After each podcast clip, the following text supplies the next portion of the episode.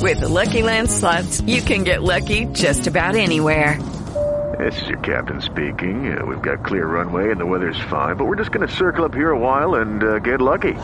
No, no, nothing like that. It's just these cash prizes add up quick. So I suggest you sit back, keep your tray table upright, and start getting lucky.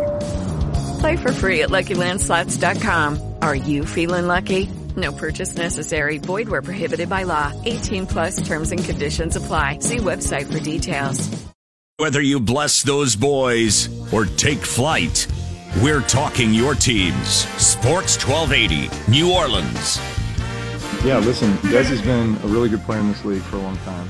And um, there is, is, certainly a skill set that he has that um, is going to be beneficial, you know. And so I look forward to getting to work with him. I look forward to building a rapport with him look forward to get him getting him involved in this offense and, and just become a complement to you know all the guys that we already have. Um, I think he'll see that too when, when he gets here, and I'm sure he's been watching from afar. Is just you know how he'll integrate into this offense, and I think he'll be a great addition. As Drew Brees yesterday talking about the addition of Dez Bryant, and today we found out a little bit more on why it was so needed to add a guy like Dez Bryant with the Saints placing Cameron Meredith on injured reserve. We knew his uh, snaps had gone down in recent weeks, hadn't caught a pass since the Redskins game a month ago. And now with Ted Ginn on IR, Cameron Meredith on IR, the question becomes how quickly can Dez Bryant get ready to go? And, you know, can he make any impact if, you know, if at all, against the Bengals on Sunday. Uh, join us now to talk a little bit about Dez and the Saints and much more is Josh Katzenstein from NOLA.com, Times Picayune. Josh, what's going on, man? Not too much. How you doing, Chris? Are you are you over the Dez Bryant mania yet? No, of course not. This is gonna be a maniacal thing for the rest of the season, I would think. Um, talk about uh, the news this morning. Cameron Meredith uh, undergoing a knee scope, and you know the severity we don't know, but obviously to injured reserve sounds like you know he could be done for the year. Uh, Ted Ginn on injured reserve. They do get Tommy Lee Lewis back, and I know Sean Payton said he's getting close to 100. percent But where are we with this receiving corps right now? Well, so with Cameron Meredith, uh, I, I sort of had a feeling this might be the case when he didn't practice yesterday. Um, he has been you know, missing some practices or, or mostly limited if uh, he was dealing with something. And uh, so the fact that he was out yesterday and that they were signing Dez, it was sort of an indication that this might be the move. But I think even without Cameron Meredith going on IR, I mean, it would be easy to see why the Saints would need a receiver. I actually have a story coming out later today where I looked at the production of every team's receiving corps behind their number one guy and the Saints actually rank worst in the league in terms of the percentage of the passing offense uh, that the two through whatever guys have contributed. I mean, Tre'Quan Smith only has 12 catches this year for 214 yards. Cam Meredith only had nine catches. Austin Carr only has six. I mean, it's uh, it's been pretty lackluster from those guys all year, and you know, obviously, Tre'Quan Smith will continue to get opportunities, but there's a real chance here for Dez Bryant to come in and earn a significant role right away.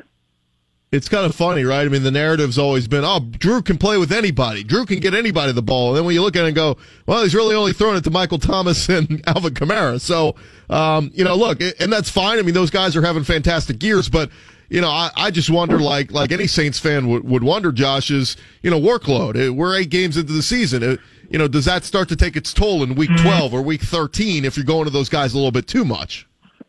Yeah, absolutely. And, and that's why the Saints were really excited to get Mark Ingram back from his suspension because they thought that they were giving Alvin Kamara way too many touches during those first four games.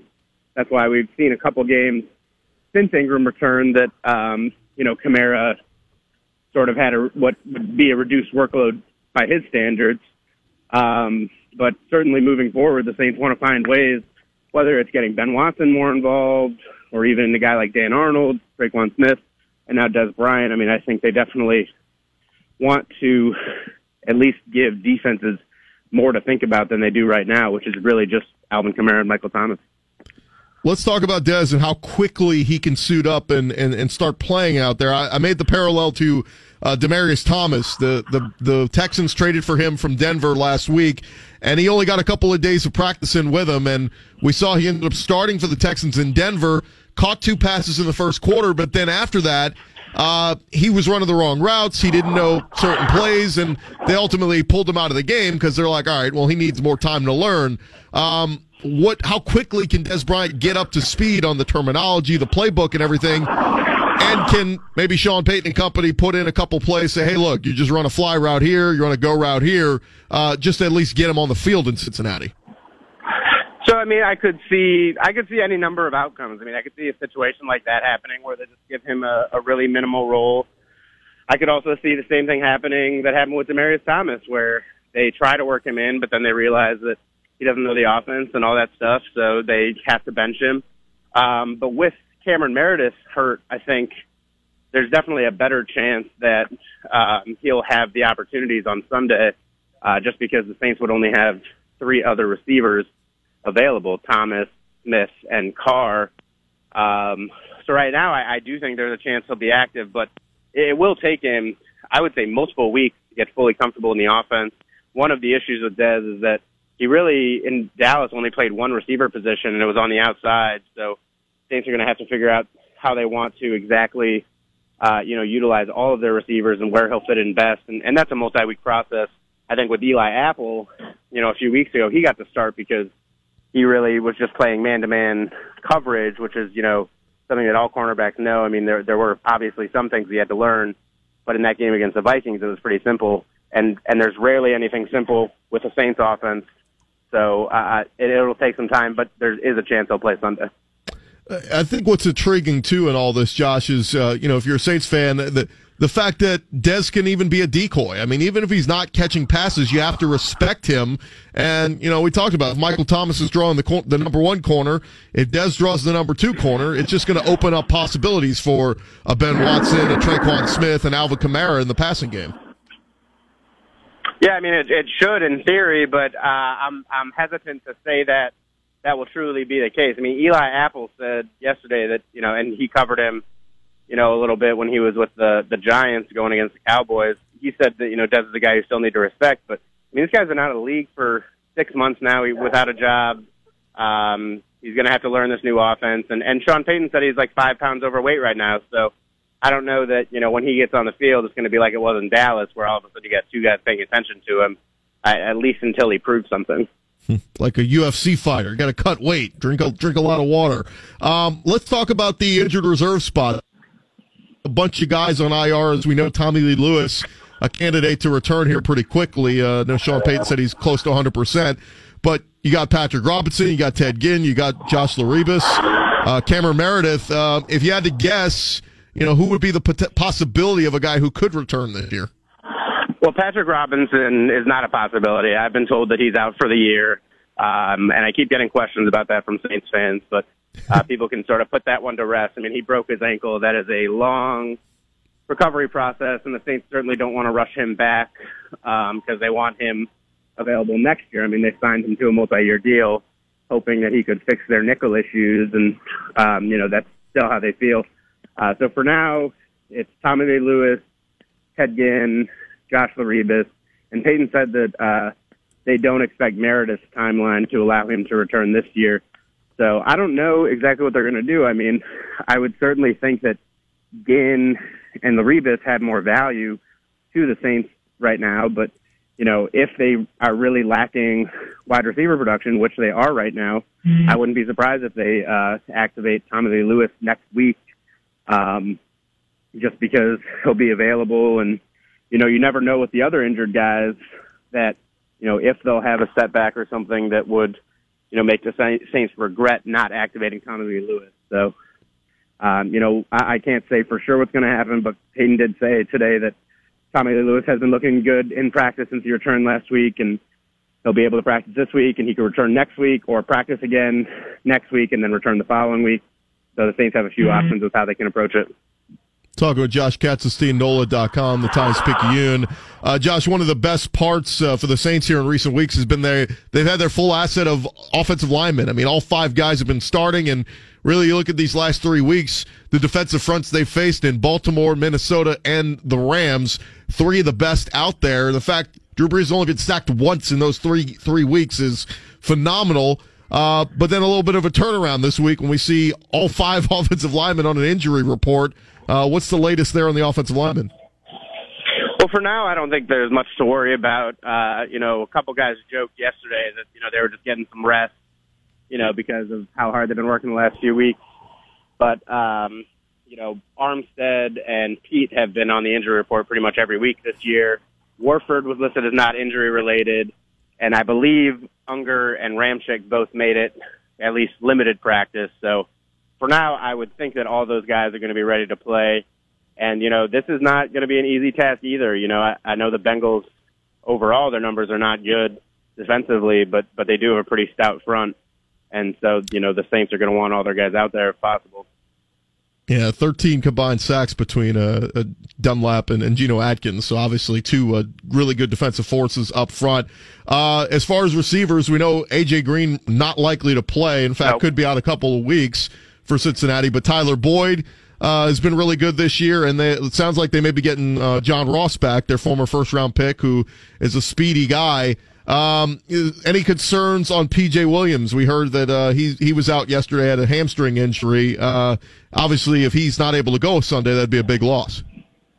Well, so I don't have any details on his injury, but I will say that he was in the locker room and just seemed chipper as usual. So uh, you know, we'll see if he gets back on the field today or on Friday. But right now, uh, you know, I, I would imagine that he's playing, especially because we haven't heard of the Saints, you know, working out any cornerbacks. And, and really, uh, the one spot that they lack is a nickel, you know, now that P Rob is hurt.